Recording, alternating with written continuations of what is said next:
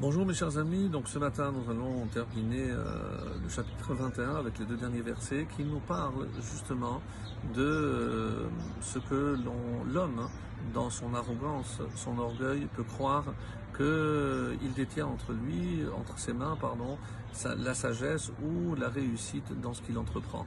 Donc ici, l'homme le plus sage, l'homme le plus courageux, le plus riche, vient nous donner un conseil et c'est une excellente conclusion donc pour tout ce chapitre et pour notre semaine d'études de Michée aussi je considère que c'est une excellente conclusion.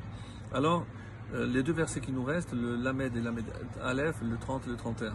Voici donc le euh, trentième verset. En chochma ve en tevuna ve en aetza le neged Hashem. Il n'est point de chochma, de sagesse, ve'en tevuna, point d'intelligence, ve'en aetza, et en aetza, c'est conseil, mais ici peut-être aussi prudence, les neged Hashem, face à Hashem ou au regard de Hashem. Donc devant Hashem, tout ce que l'homme, tout ce à quoi l'homme peut prétendre n'est rien, ni la sagesse, ni l'intelligence, ni même sa prudence ou euh, ses bons conseils. Alors le Rashi nous dit « Aucune sagesse et intelligence a de l'importance face à Hachem ». Et attention, ne pas confondre et ne pas imaginer que la Torah est une sagesse ou une science comme une autre, certainement pas. Alors que, on l'a vu, normalement la sagesse, l'intelligence est dans le cerveau, et euh, on a vu dans les parachutes que nous venons de lire « Oub lev kol chacham lev natati chokma » où est-ce que Hachem met la véritable chochma, la sagesse, dans le cœur. Donc attention, ne croyez pas à, et c'est pour ça que la tête est la partie la plus haute, donc c'est ce qui peut faire croire à l'homme, à son orgueil, non. C'est dans le cœur la vraie sagesse, que celle que Dieu attend.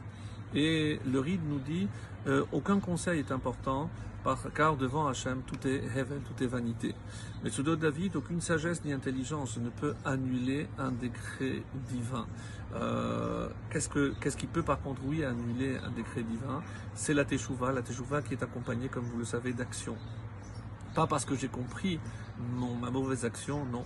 Ce que Hachem attend, c'est une réaction, c'est-à-dire un agissement. Et le Lamed Aleph, trente et un pour terminer, Sous Mukhan LeYom Milchama, le cheval est préparé pour le jour du combat.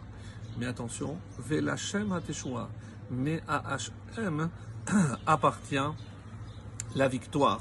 Et c'est ce que euh, le Metsudat David nous dit, mais, euh, la victoire est seulement entre les mains d'Hachem, malgré tout, l'homme doit quand même se préparer, mais attention de ne pas tomber dans l'erreur d'imaginer que c'est grâce à son effort, grâce à sa sagesse, grâce à sa stratégie ou grâce à ses armes, parce que au combat, tout en sachant que l'issue de tout combat est seulement entre les mains d'Hachem. Et c'est comme ça qu'on lit dans le, le psaume euh, trente-trois, Euh, le verset onze qui dit « Le dessein d'Hachem, il subsiste, subsiste à jamais. » Donc euh, l'homme ne se fasse pas d'illusions et en croyant que euh, telle ou telle victoire, telle ou telle réussite est euh, le fruit donc de son effort à lui. Et euh, le, le roi Salomon s'inspire d'un autre enseignement aussi que je vais vous lire du roi David, qui dit comme ceci, donc on est dans les psaumes, chapitre trente-trois, le verset seize et dix-sept, qui dit « En ha-melech nosha berovcha yil-gibor lo yinatzel berov-koach, sheker ha-sus li-tshua ubrov-chelo lo yemalet » On retrouve ici « sheker ha-sus li-tshua ». C'est un... Donc on retrouve donc ce, ce, ce fameux cheval euh, qui, dont il est fait aussi allusion au verset trente et un. Je vous lis la traduction. Un roi n'est pas sauvé par l'ampleur de son armée, un brave n'est pas sauvegardé par sa grande force, et le cheval n'est qu'un mensonge pour la victoire. Il ne sauvera pas, quelle que soit sa valeur. Donc qui peut, oui, sauver, à qui je peux attribuer véritablement la victoire, c'est évidemment à Kadosh Baruch Hu.